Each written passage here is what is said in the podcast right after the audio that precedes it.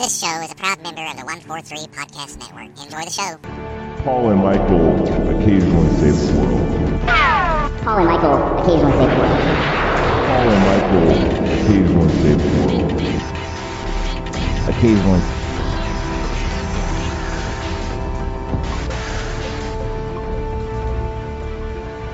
All right, here we are back again for another conversation. This is, uh, this is our third episode of our podcast since we have uh, started releasing it on our own. And uh, so far, every single episode that we've done, Sparky, we have said, let's keep it kind of short tonight because we've had one thing or another. Uh, the first night, I think we said, let's keep it to 30 to 45 minutes because I had to be up early the next day. We went like an hour and a half. So the second one, we said, okay, we, an hour max. We went an hour and 45 minutes. Oh, yeah. So I know for some people, those may not seem like the longest podcast. Some people, uh, long would be four to six hours. Good lord, I will never see that. uh, but for us, going going that long is definitely longer, especially uh, because every time we've said like, "Hey, let's keep it a little shorter tonight." So once again, we're going to aim to keep it shorter tonight, keep it to under an hour. Uh, we both have stuff to get to, and I think we might be a little more successful with it tonight. Um, so here we are, back again. Sparky, how is your day going? That's good. Busy, busy, busy. Planting a garden, which is a lot of work. We decided to make a really, really big garden, and uh, you you're familiar with that kind of project, and it's a lot to it. Um, this is our third new like rebirth episode, but tonight's episode actually would be the 25th one we've released in total. I looked up and checked earlier. So we've kind of hit a quarter of a cent- century mark with that. So some people thought we wouldn't make it past three. so we've made it this far. We've made it to three twice. yeah, yeah. Yeah, so yeah, it's uh wow, we've done 25. It uh it seems like we've been doing it forever and it seems like we've just started. We've done it for it's been we release so infrequently that it really spreads out. So I don't even remember when we first released the Yeah, very first one. either. It's been a long time. But you uh you sent me a text this morning early. You said check out this song by a group called The Uncluded, and I did not recognize the name. And I listened to the song. I loved it, and I was like, I know the lady that's singing on this. So tell me a, l- a little bit more about how you discovered them and uh, what they've put out and why you like them so much. Yeah, so the Uncluded, uh, they only have one album out, but uh, the Uncluded is Aesop Rock, who's one of my favorite uh, underground rappers, and I've been listening to him for over a decade. Uh, and I, he's, for everybody that I've listened to since I was, you know, like just barely like 18, 19, 20 years old and starting to get into this music, uh, basically he and Sage Francis are still producing on a regular basis, but Aesop Rock has been producing more music. Sage Francis, however, has uh, grown into not only ma- still making his own music, but he has his own record label. hmm Um, so Aesop Rock has, uh, he's just always been one of my favorite. He's very, uh, very linguistic, very, uh, he uses a lot of vocabulary in his lyrics and it's, it's done in a way where you have to kind of like stop and really think about what he's saying, but he's saying something really kind of simple often hmm that can be done in fewer, simpler words, but he's doing it with more complicated words in a way that makes it um, much more, much more poetic. But the, the the way he uses the words builds, um, like builds the art. You know, it's Yeah. uh, almost like a like a you know one of those like photo mosaics where you take a ton of tiny pictures to make a bigger picture. hmm You know, the just all the way all these different words sound put together and then you mash them all in tight because you're using more words to, you know, to express a thought. Create like that's what really creates the art of his flow, basically. Right. So I've always loved Aesop Rock, and uh, he's had his his solo stuff. Uh, he's had another um, another couple albums that he's done with a group called Hail Mary Mallon. That's him and one other guy. I don't remember the other guy's name off the top of my head. I wasn't prepared for that. Uh, but I really enjoy what they do. And then this album came out and I of course found out about it because it's Aesop Rock. Uh, but it's him with Kimya Dawson. hmm And she's a folk singer who, like you mentioned when I texted you, uh, to check the song out, her work was made famous, uh, most likely for most people through the movie Juno, right? Yes.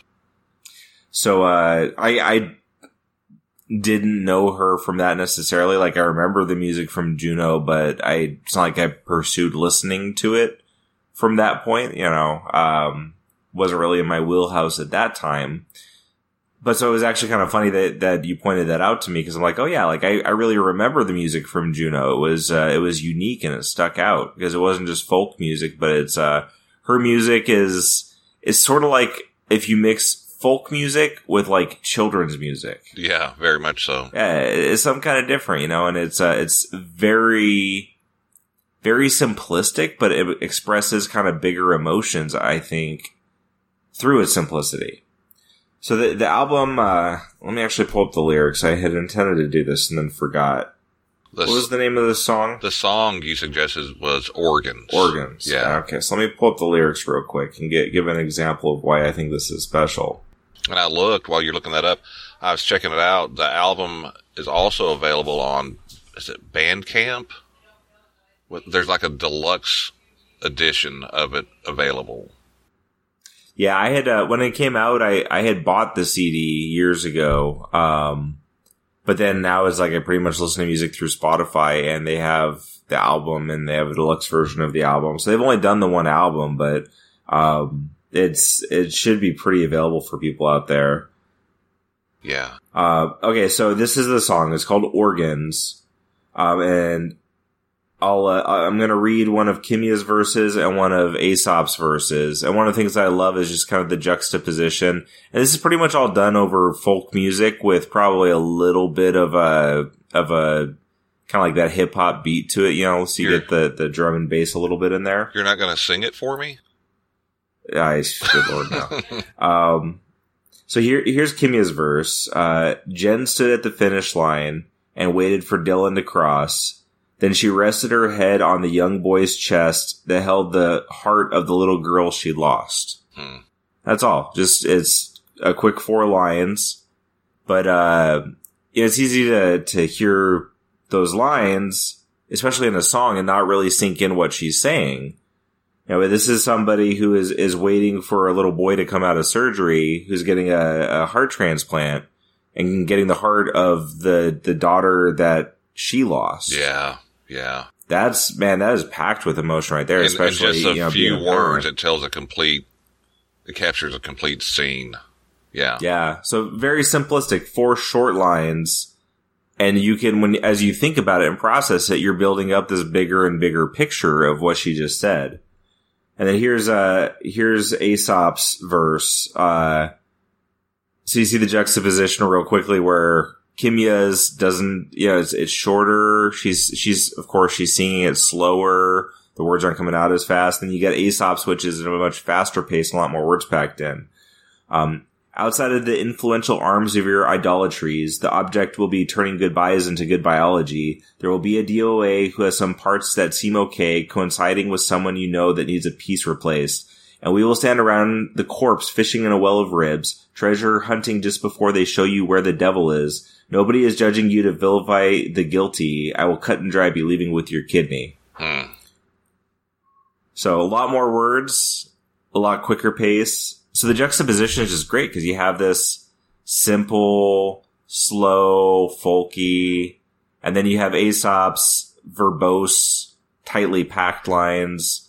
Um, and they, they complement each other really well. You know, Kimya is telling a very direct, simple story.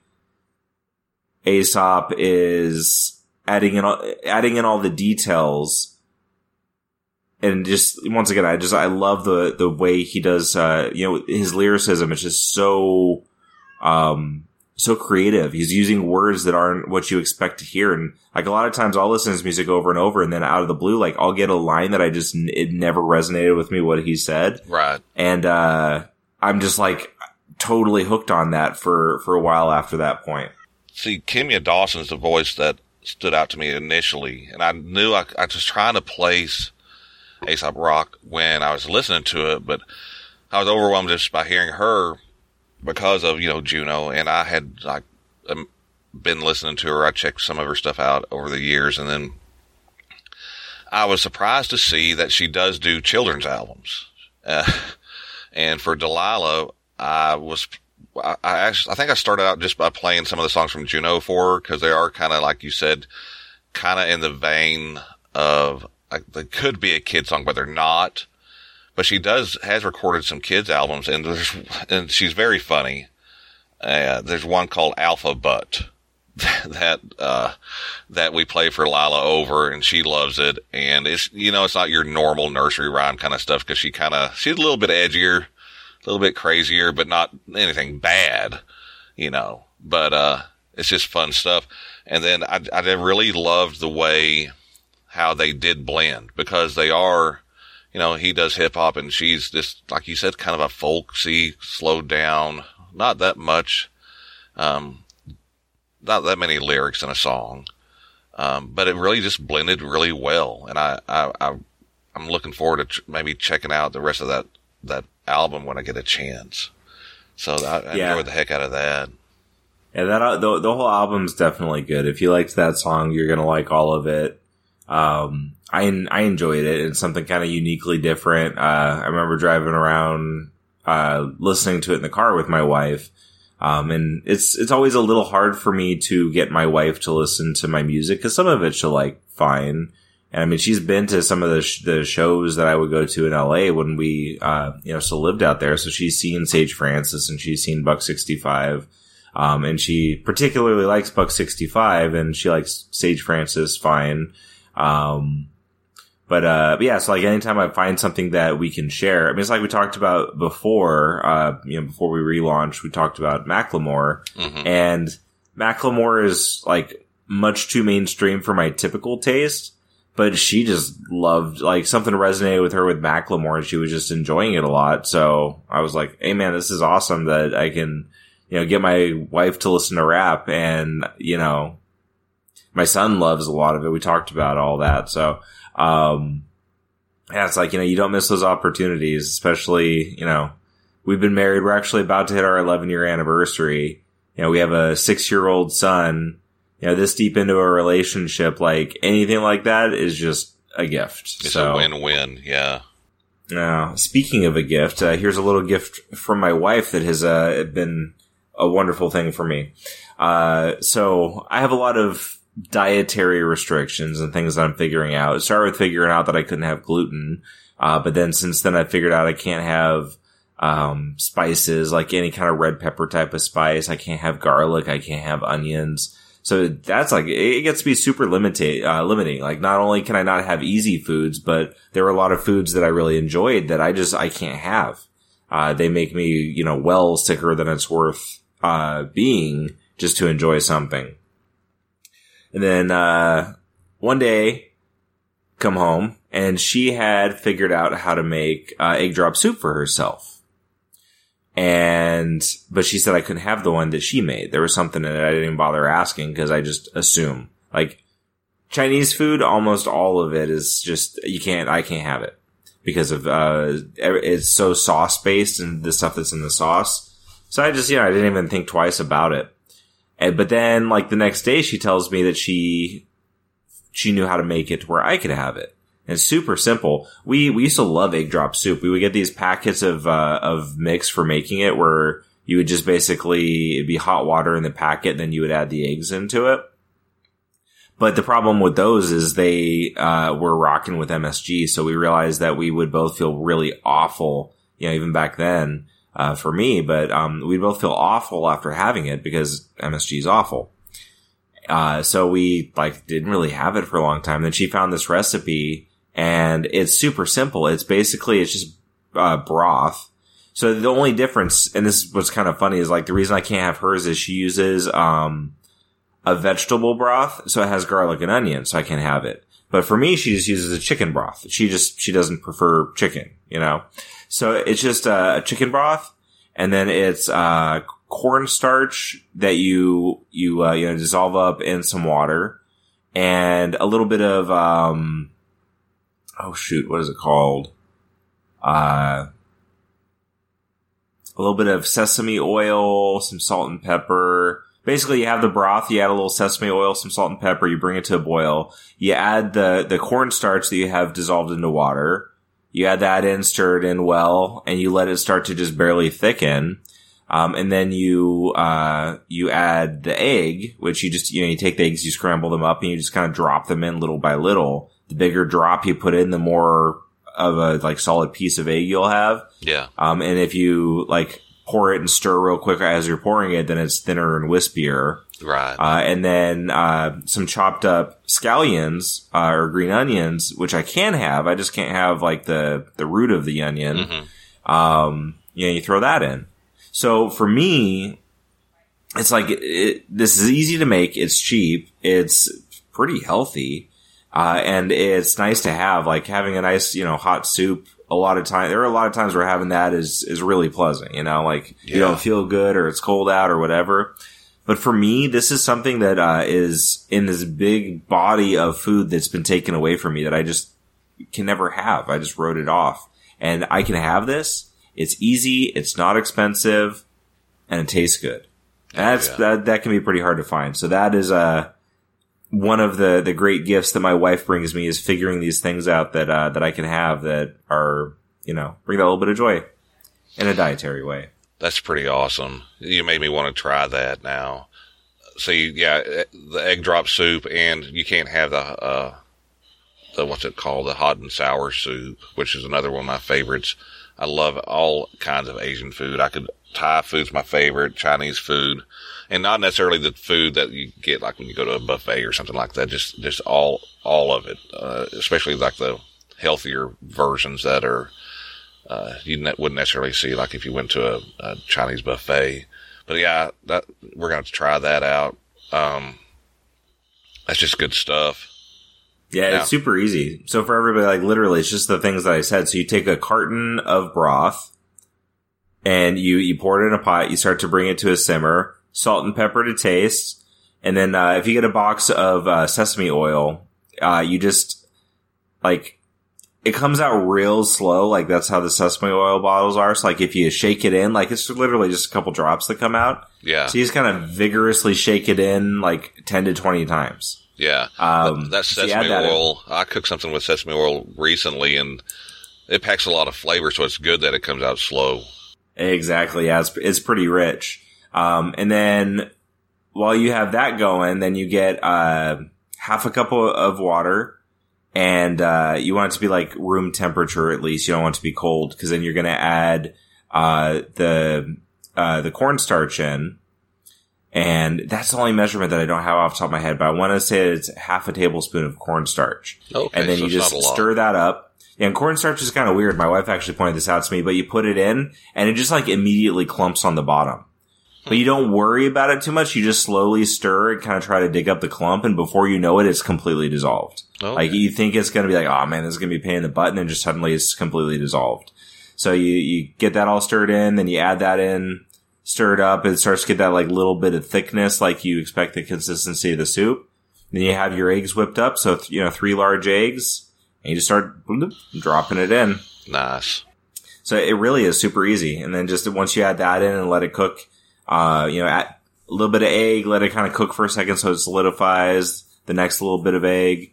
And then, uh, once that's in, you throw in the, the green onions that you have chopped up, let it cook just for a second, then you're done. That sounds really good.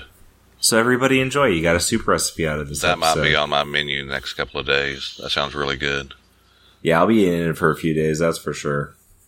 See, I've been obsessed with the ghost pepper, which would kill you.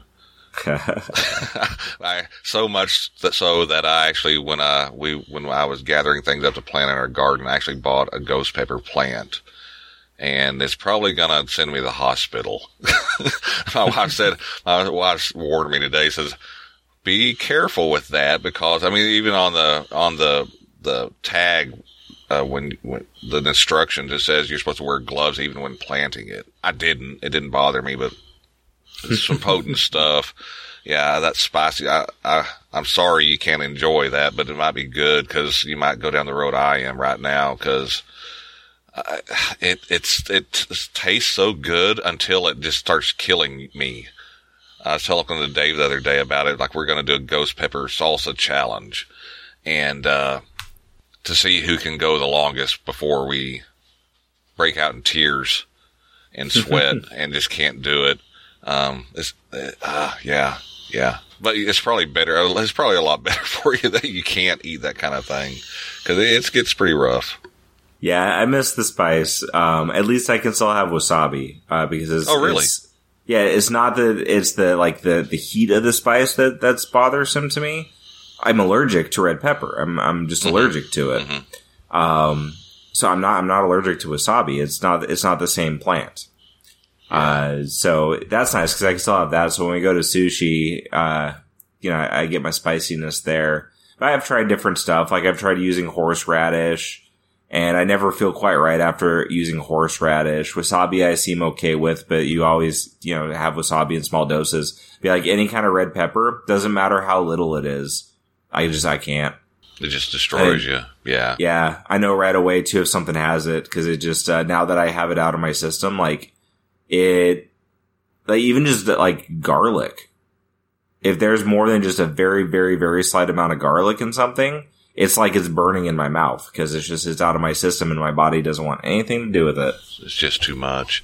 Yeah. But, you know, you've, you've, you've learned to deal with it. You're learning to deal with it or trying to, because I've seen some of the things you, you've been posting that you made. Uh, you did something recently and then a couple of weeks ago you did a, a pizza that you'd made, a gluten free crust pizza that looked really like just like really good. Yeah. And the key with that is like gluten free pizza that's not so hard to do anymore. You can get frozen gluten free pizzas. You can, most pizza places have gluten free. Now, most gluten free crust taste awful. Like, so that, that's the hard part. You can, if you get gluten free pizza with awful crust, but you have enough good toppings on it, you just don't notice as much. But if you go like say to Domino's and get a gluten free pizza, but then the toppings also taste like garbage because it's Domino's, it's just to taste like, you know, garbage on top of garbage. Um, but out here, there's a restaurant called Portland Pie, and they ha- they make their own dough, but you could buy it in grocery stores. Uh, and they have a gluten free dough that's available, so that was kind of a game changer for me. And it tastes, uh, it, it's very good. Um, it's the best gluten free pizza dough I've ever had, or gluten free pizza crust I've ever had. So I start with that. Then I can't have pizza sauce because of the seasoning in it. So to replace that, I slice up tomatoes and spread tomatoes on it. Uh, and then I, you know, use some cheese. I don't go super heavy with the cheese, uh, because surprise, surprise, dairy is also an issue for me. Um, the first time I did it, I chopped up, well, I had some chicken we'd already cooked for something else. And I used some of that and it just like, it just wasn't right. Like it, it was a, uh, detracting from the overall enjoyment. So I said, you know, I'm going to try it with spinach instead. And so the first time I kind of like, you know, lightly spread spinach leaves on it and it was good. But then the next time I threw a crap load of spinach on there. I mean, this yeah. was like mounded up like a salad on top of a piece of crust, but it's spinach, so it all cooks down, right? Mm-hmm. Yeah. So it, it cooked right down. And oh man, the more spinach, the better. It was fantastic. So the last one I made, I used up the rest of the spinach that I had, which was probably like two salads worth of spinach. Just a mm-hmm. ton of spinach. So I had the, the tomato, the spinach, sprinkled some cheese on it, did some Parmesan on it. Uh, and a little salt and pepper, cause I find that if you have a, a little salt and pepper on the surface when you're cooking something gluten free, it gives just that little bit of outward kick of flavor mm-hmm. that helps it accentuate everything else if you bury it in by cooking with it, it just mixes in and, and you lose it. You have to have like that outward where it's like it's what's hitting your tongue first, and then it right. pops the flavor of everything else a lot. Uh, but yeah, that like man, that was real good. Um, and still like it's it, all these food allergy things are weird. So like I I found I can have tomatoes in moderation, but too many tomatoes I won't feel real great. But tomato sauce it'll wreck me because it has red pepper in it. Yeah, yeah. So it's all it's all a balance and figuring out what works and what doesn't, and kind of in what proportions too. So Have you tried Right. kale? uh, yes, it is like spinach that is more difficult to eat. Yeah, yeah, yeah. yeah, kale, uh, kale and chard uh, are popular around here. My wife's favorite is chard, and she likes to grow lots of it and then make me immensely more of it than she eats. Yeah, I haven't had an experience with chard that much, but kale I have. And it is, yeah, I know what you're saying. I think I like the flavor of it better though than I do spinach. I like the flavor of spinach. It has a, a I don't know, it's rich. But I, I grew up. One of the reasons I like spinach is uh, my grandma, my dad's mom, who uh, she passed away a number of years ago. When I used to go stay at her house, you know, as a kid, one of the things that we would do almost all the time, like whatever we were having for dinner, is we would uh, have spinach. She would cook up some spinach and uh, put butter and salt and pepper on it. And so, I mean, I just grew up loving spinach. And also has that little touch of, uh, of that special vibe having it that way. Know, remembering having it with my grandma. Um, yeah, so I've always liked spinach. Um, if you haven't tried chard, try chard out.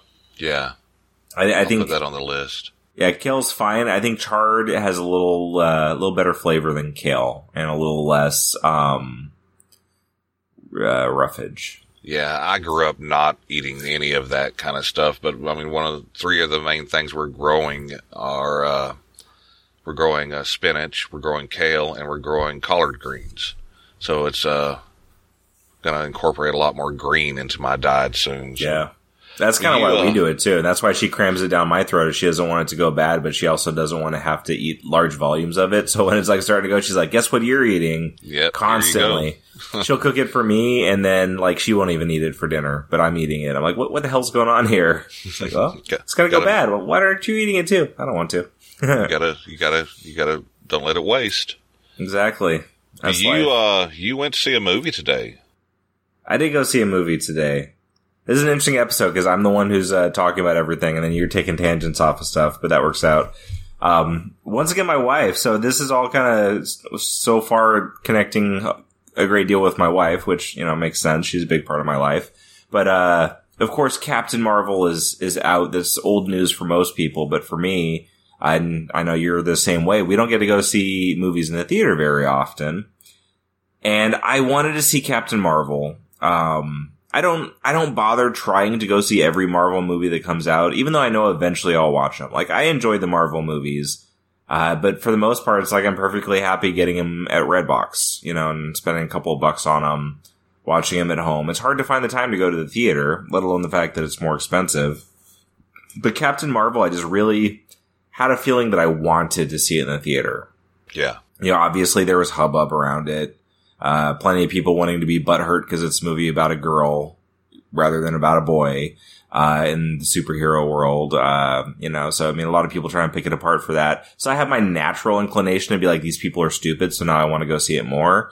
Um, so there's a little bit of that, but then also like, uh, looking at the DC movies in, I don't know, the modern DC movie universe, I guess you would say, which, hmm what when would that even start? Like with um the the Superman movie, right? I guess that would be Yeah. the first one. Everything before that, like, doesn't what isn't in this continuity or whatever you want to say. Yeah. Um, yeah. My favorite movie out of all those DC movies has been Wonder Woman. I went and saw that with uh, with my cousin Mike, and uh, I I have to rewatch Justice League. I watched it once. I did enjoy it though, but like the only other one that like I really like I've really enjoyed has been Wonder Woman. Like that wasn't just like oh yeah, you know it was good. That's how I felt about a lot of it. I was like, yeah, you know, that was good. And then, you know, Batman versus Superman, I was more like, what the hell was that? I don't know. Um, but Wonder Woman, I really liked. And I just had a feeling with this when There were just so many things about it that I'm looking at this and I'm like, I, I think that there's going to be a lot of reasons I like this movie. Uh, the new Avengers movie is coming out before long. It's kind of crazy how quick these movies are coming out after, you know, growing up with superhero movies being super sparse. Um, and I'm going to see the new Avengers movie with my cousin Mike and and some other of his friends. Uh, before tickets were on sale, he told me that they were going. I was like, hey, you know, I'll go too. So he, when tickets were on sale, he bought tickets for everybody. So I know that seeing Captain Marvel isn't going to make or break my experience with that because it's not, uh, like the, the step before it in the story. Yeah, it's kind of But- an introductory of Yeah, the it- character for people. Yeah, Exactly. Yeah. And it actually, it builds some of the backstory with some of the other characters, which is pretty cool. Um, I, I just like, I really wanted to see it before then. So yesterday I'd been thinking I'm, I'm off today and I'm off tomorrow from work and I'm not usually off two weekdays in a row. And I had been thinking like, ah, maybe I'll go see it when I'm off those two days. Cause, you know, it's easier to excuse taking some time for yourself when you have a couple days off in a row. But yesterday I came home and I asked my wife, I was like, Hey, do you want to go see this tomorrow?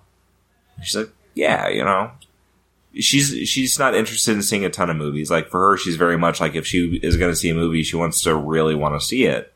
So I wasn't sure if she would want to or not be too interested in it, but she said, yeah, so let's do that. So, um, I shared this with you before, uh, we started recording, but we had kind of a rough night's sleep last night. Uh, so this morning when we got up, got my son off to school, I said, you know, we could either go see it today or we could go see it tomorrow if we just feel like we need to stay home and take a nap today. Um, like an hour passes and then she comes and says, yeah, I want to go see it today. So we decided to go see it. Um, and I, I loved the movie. I absolutely loved it. Um, I was tweeting with somebody. They asked what I thought of it. Um, uh, Ed Moore, as a matter of fact. Uh, and I told him like I liked it a lot, but I told him there's kind of three categories movies fall into for me. They either aren't worth my time, uh, and usually if I even think it's not going to be worth my time, I'm not going to take the time to watch it because I know I don't get a ton of opportunities. Um, so not many that I actually watch fall into that because I know what's more likely to not. Then there's the movies that are, they're good, but there's parts that are, you really got to kind of push through. Um, a good example would be almost every first Spider-Man movie in a new relaunch because it retells the same origin story and takes forever to do it. And I'm so tired of watching it. Doesn't matter how well it's done or not. I've seen that story too many times. I actually think that the, the newest version of Spider-Man was great because it didn't do that. Like it portrayed the origin, but didn't have to, you know, beat you over the head with the same damn story again. Um, and then there's the the third mm, uh, category of movies, which are movies that from start to finish I enjoy the whole time. At no point am I like, oh man, when is this scene going to move on? You know, that's how Captain Marvel was for me. Other things that uh that just personally resonated with me. One, it partially takes place in Rosamond, California. That's where I grew up. Oh, really? Yeah, and like I could tell you, they filmed in the Antelope Valley. Uh, Rosamond is right by Edwards Air Force Base, uh, so that's pretty much the reason that, that they were out in that area. Even though they they never called it Edwards Air Force Base, but um, it was for you know some stuff pertaining to the story that that would make sense for. Uh, but yeah, them going around the desert, like yeah, that's the desert I grew up in, and you know what? Not every desert is like that because there's Joshua trees there and Joshua trees only grow in like two places in the world. And that's one of them. Um, so that was really cool for me. Like I was pretty psyched when, uh, she goes driving into Rosamond. I'm like, yep, that's Rosamond. I know that. I know that place. Um, so that was pretty cool for me. Like just on a, it has nothing to do with the story, but like that was real cool for me. Uh, but yeah, I just like, I loved the movie. Uh, it was really well done it was one where I'm not well versed in it. Like I know who Captain Marvel is, and I've read a little bit of Captain Marvel stuff. You know, I've read her in the Uncanny X Men uh, because those stories cross paths. Um, but I, I haven't read a ton. I've read a little bit of Kree's uh, Skrull stuff, um, which what you know is a big part of the movie, and but it's been a while since I've read that, and it's not like I'm super well versed in the you know the Marvel cosmic universe. Um, so to go into this really like only vaguely knowing about stuff, when it first started, it was like really you know movies are typically like this where you're you're thrust into the story and you don't really know where you are. but they show you where they are, you are as you go. So like at first it's like, I don't really know what's going on, but whatever, I'm just gonna roll with it. It didn't take long before she ended up on Earth and then like your comfort level became great because you're like, yep, this is Earth now. Now I know where we are.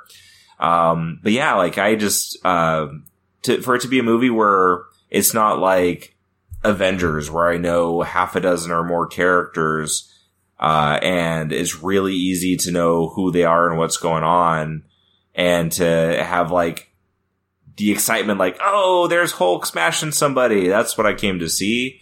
Um, not to know what to expect. Like, I loved this movie and it was, it was great. And it, um, it was great to like be able to be in, in that environment and not feel like I wasn't enjoying it because of it, you know, because I didn't know the stuff.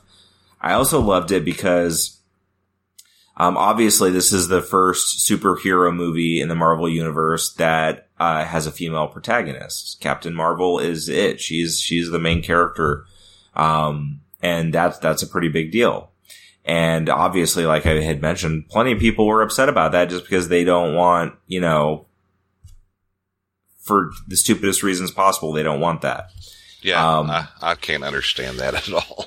Yeah. I, I just shake my head and just turn the page or delete. And they, yeah, qu- qu- quite a few times through the movie, they had scenes that I really liked how they did it. Like when she's on Earth, um, eventually, uh, you know, Samuel L. Jackson is Nick Fury and, uh, and Agent Coulson, like they show up and, you know, this is taking place in 95, so it's taking place in the past. And they show up, and they're kind of like, you know, what's going on? And they just think she's nuts. Um, but the way they're talking to her is, uh, is talking down to her. And in this scene, it's not just because she's a girl, it's because, um, they think she's nuts. So they're not taking anything she, she says as being meaningful. But she just gives it right back to them so much and they, they just still are like, you know, like kind of laughing her off and getting ready to arrest her. And then, um, a Skrull shoots at them and she shoots back and then takes off. And then they realize that they don't know what the heck is going on because this is out of their scope because they'd never experienced this before. So like that was one example. There's a point where she's looking at a map and a guy rolls up on a motorcycle and is, you know, flirting with her like a, you know, any dirtbag would.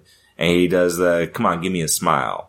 And she just ignores him. And then as soon as he goes inside the, the, you know, the place they were at, she steals his motorcycle to go to get to where she needs to go. But, uh, th- there were, there were moments like that that I just thought it was great. It was well done. It wasn't like heavy handed or anything, but like, kind of reminded you that like, yeah, people do this. Like people are condescending and, and, uh, you know, act superior and stuff like that. And the way they handled it, I just thought was great.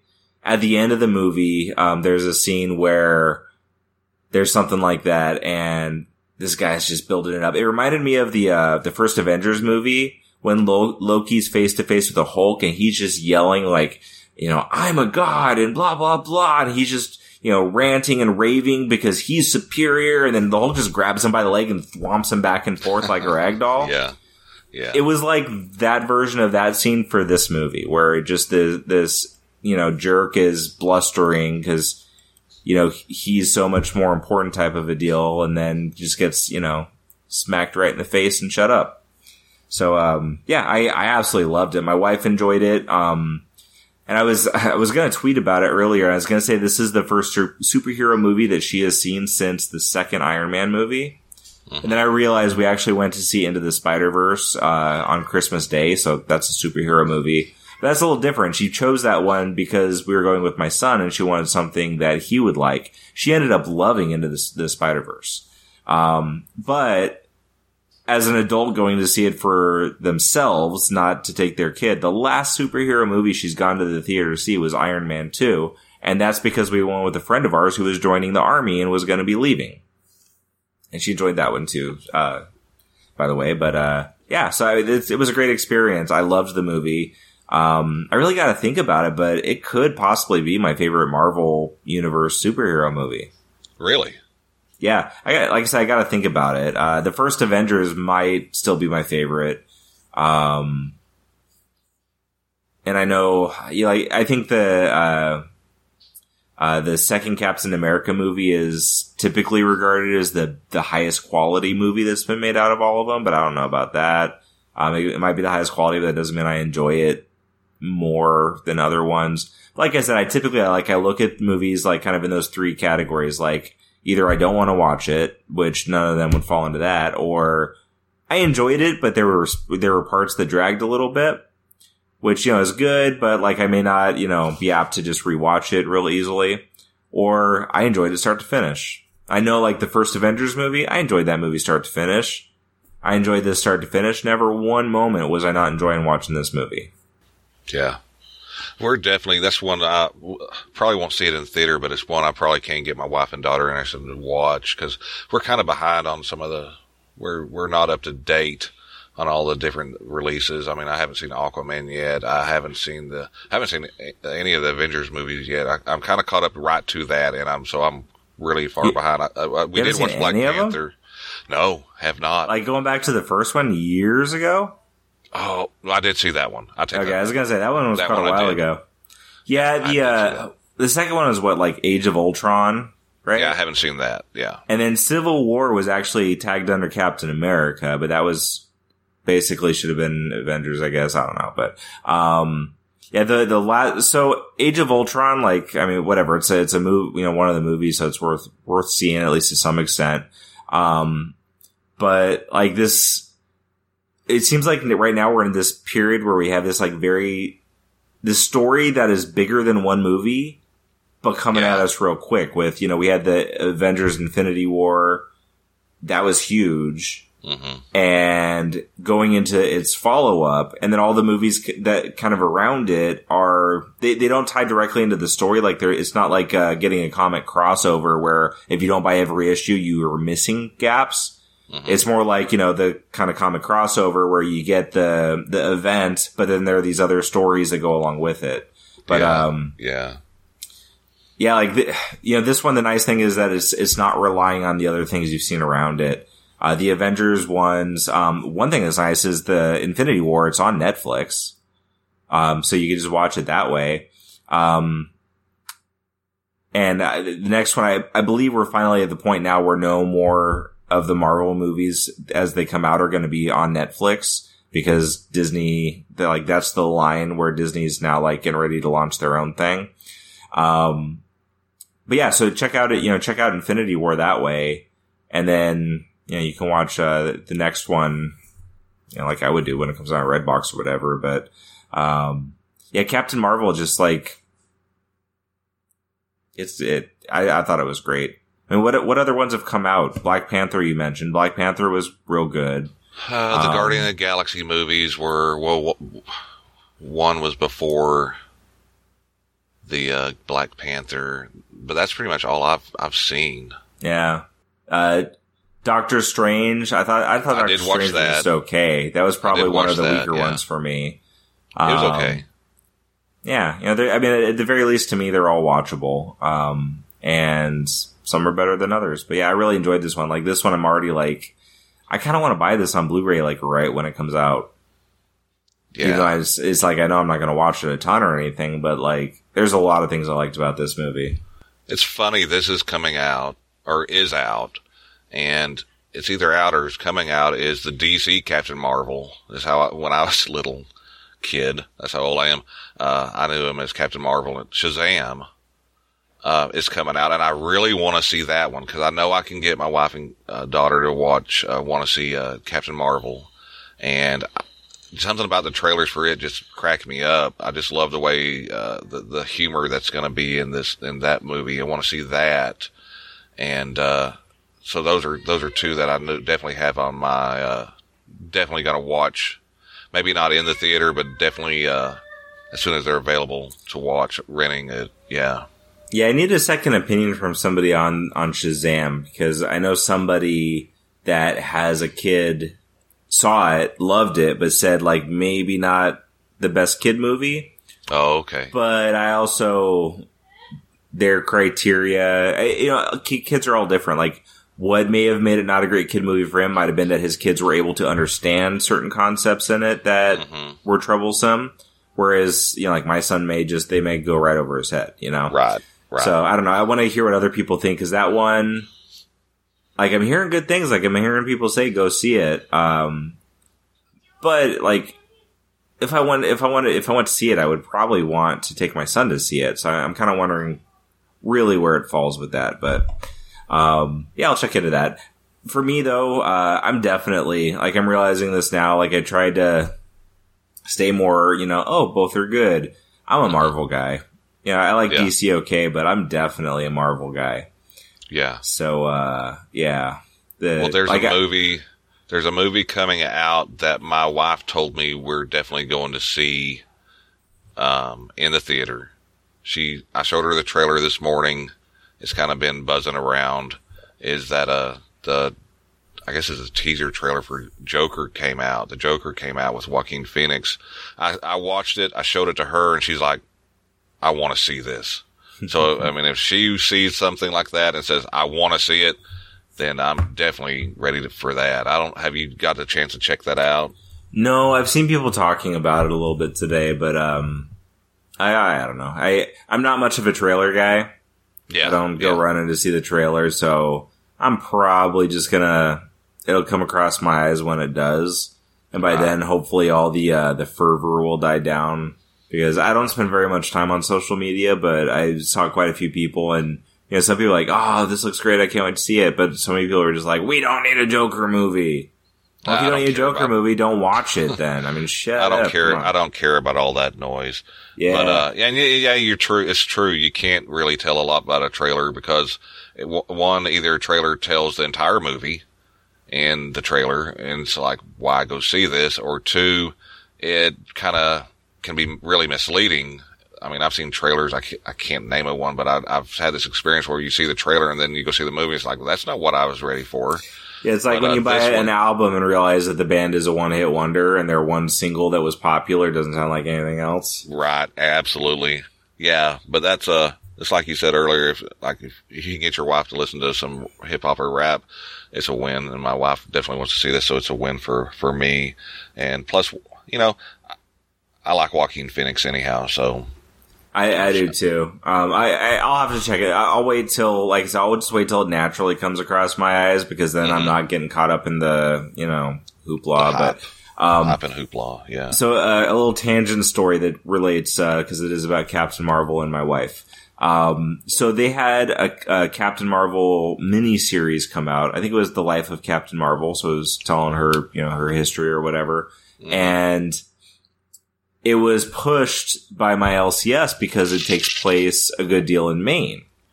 And, uh, so I started picking it up and I got the first issue, didn't read it, got the second issue, didn't read it. I saw my wife about it. I know how she is. She'd rather just read the whole story. So I was getting it and yeah, I put the digital code on Comixology.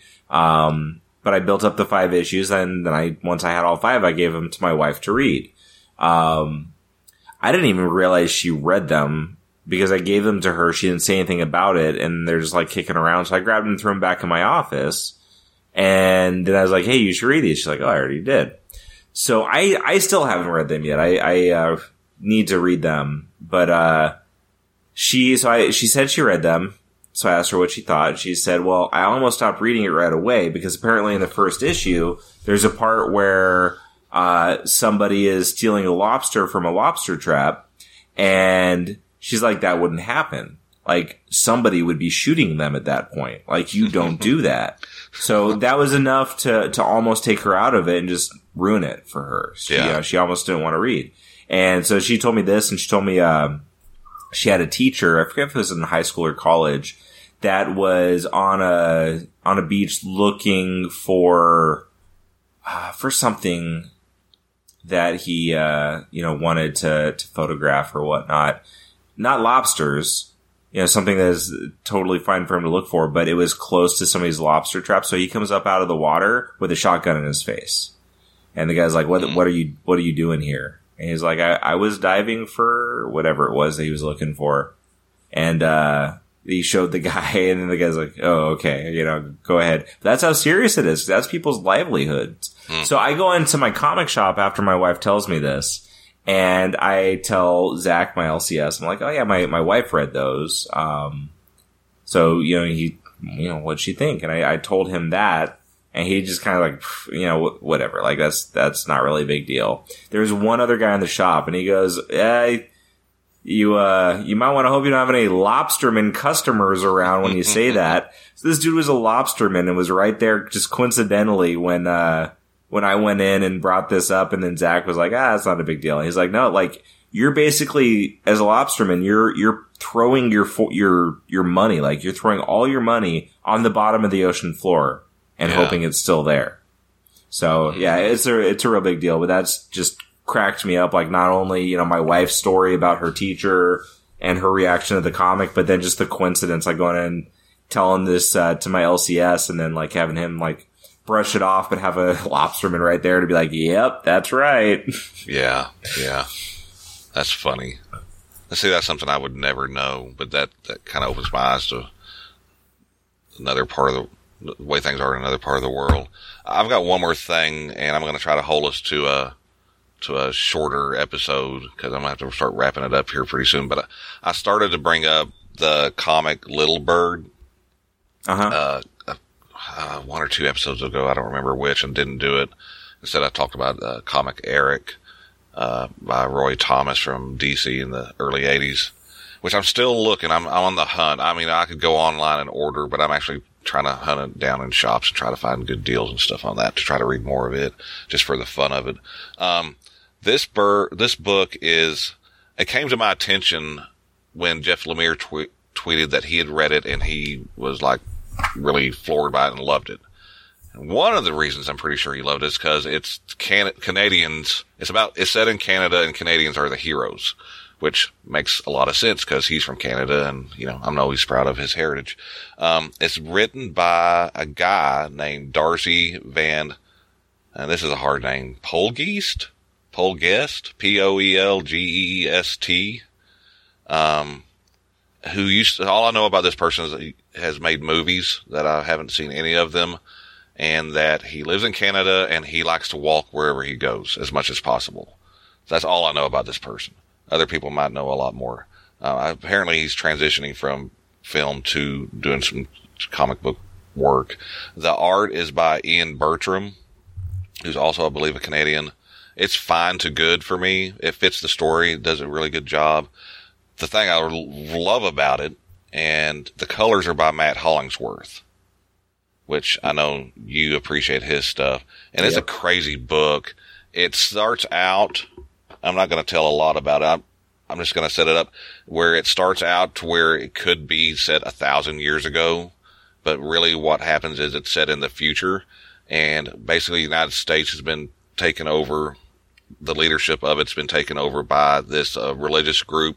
Um, I'll just say a far right Christian religious group where it's a it the religion is it's almost like a theocracy where they have control over everything and they're set on taking over the world.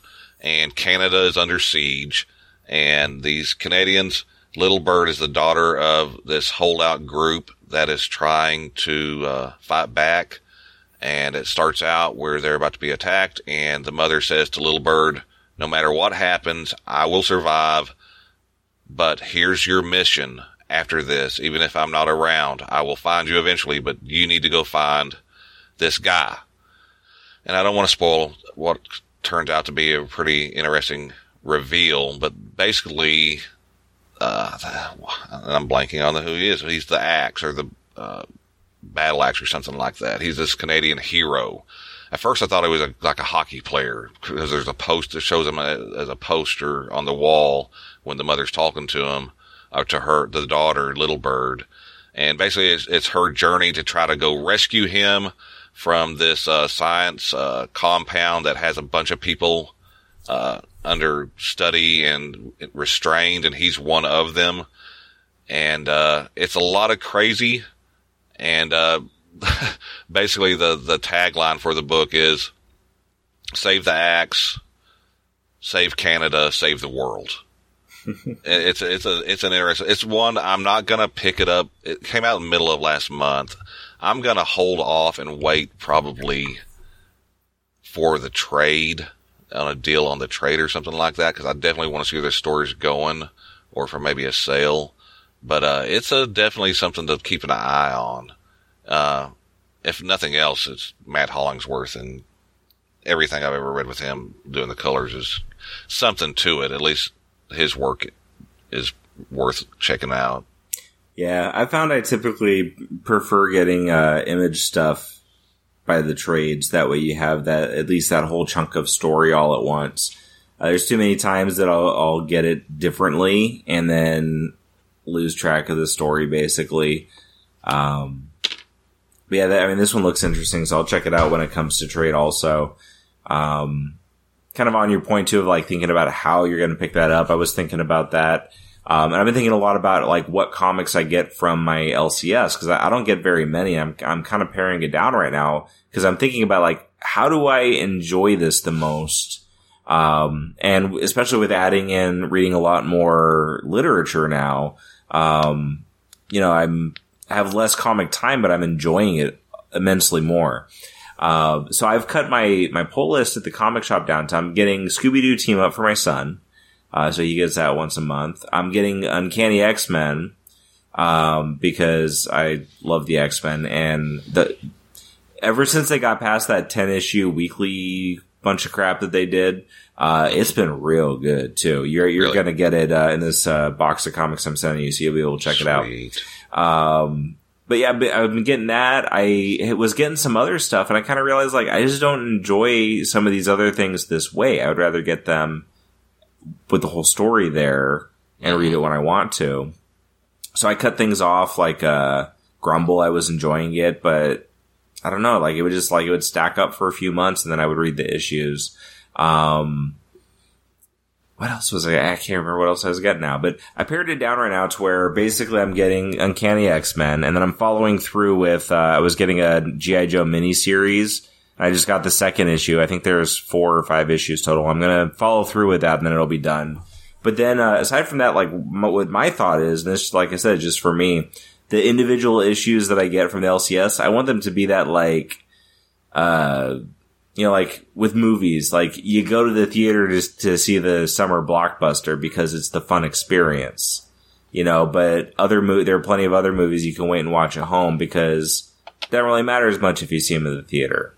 So like I kind of want it that way for comics. Like I want the comics I get from the shop to be not my favorite comic necessarily, but the ones that when I get them is like, oh man, I want to pound through reading this just because I know it's going to be wild and fun and done. You know.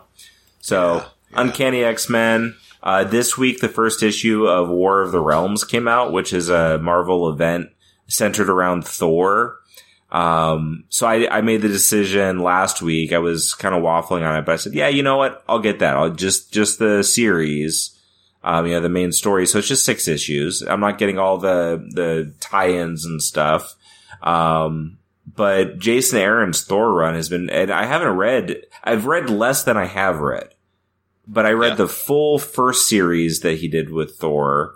Um, and I've read bits here and there otherwise but he's just, it's just good. I know it's good. So, um, I'll begin now. I still got to go pick it up, but, uh, yeah, I'm like, you know, I'll get those kind of things and still don't need to go overboard, but like I want it when I grab a, a comic from the comic shop to like want to just open it up right away. Even if I open it up right away and read it, I'm like, oh man, that was a good read. And then I throw it in a box to send to somebody else. Meaning, yeah. Um, yeah, you know, it's like th- that's what I want those comics to be, and that's something that I've kind of uh, been formulating, I, I guess, recently. Um, it's funny. Jason Aaron's Thor is one of the books I recently downloaded, the first volume of that I want to start uh, of his work on on on Thor. Uh, I read a couple of pages and I want to dive into that. The first story in his first Thor run, Thor: God of Thunder. It's uh, yeah. I believe it's like the the first. It's either the first two or three trades of the story um, but it's the, the, one that's all about the God Killer. Mm-hmm. It's one of the best comics I've ever read. Like it really? is absolutely fantastic. The writing, um, the artwork by um, Esad Ribic is just absolutely fantastic. Um, and there are parts in that that I feel just get like downright poetic. It's just amazing. Really? Yeah, I I really wish that they uh, would release uh, uh, you know, like a hardcover that collected that story, even if not the the whole run, I would totally get that just because, like, I really think it's that good. Um, Awesome. Yeah. So so anyways, that that all leads up to and actually the that run the the first Thor run that he does, the last story, which I think is a couple of arcs, centers around um, a character called Malekith. And that is basically what um, the War of the Realms is around, heavily Huh. around him. Um, on Comixology right now, they have a sale, but they have a a, tra- a War of the Realms prelude trade that you can get. It's only eight bucks on selling Comixology right now, and Yeah. it has one issue from back when Walter Simonson was doing it that has Malekith in it. That's actually I just started reading it. Um, so that that's I'm still on that issue, but it has that, and then it has material from the run we're talking about right now, and then you know stuff in between that point and now.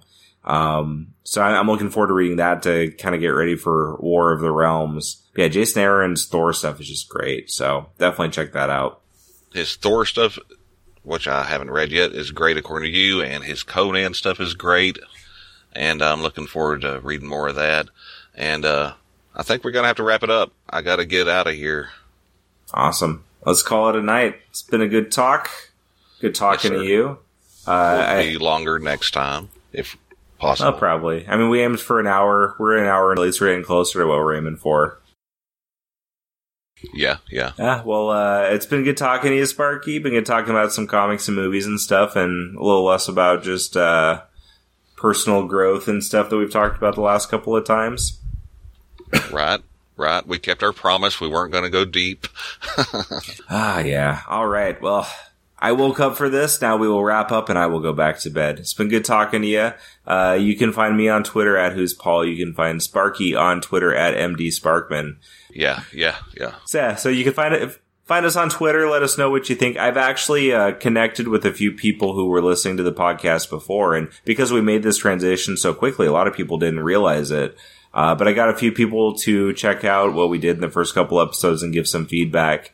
Um, but the feedback, it's it's always nice to hear because it it it's validating. But ultimately, like we're doing this because we want to do it for us the way that we do it. But feedback's nice because it kind of helps us focus on what things we can do a little bit differently that are um, not so consequential to our purpose for this. So give us feedback. Yeah. And uh, yeah. I'm working on setting up uh, a website for us under the uh, 143 podcast uh, banner. Uh, it's going to be tied to some other shows.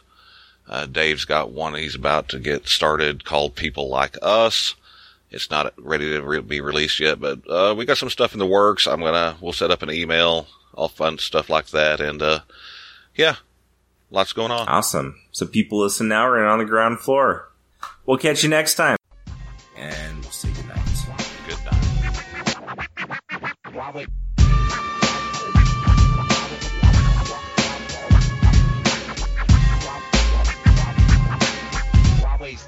That wasn't terrible. That was pathetic. Boo.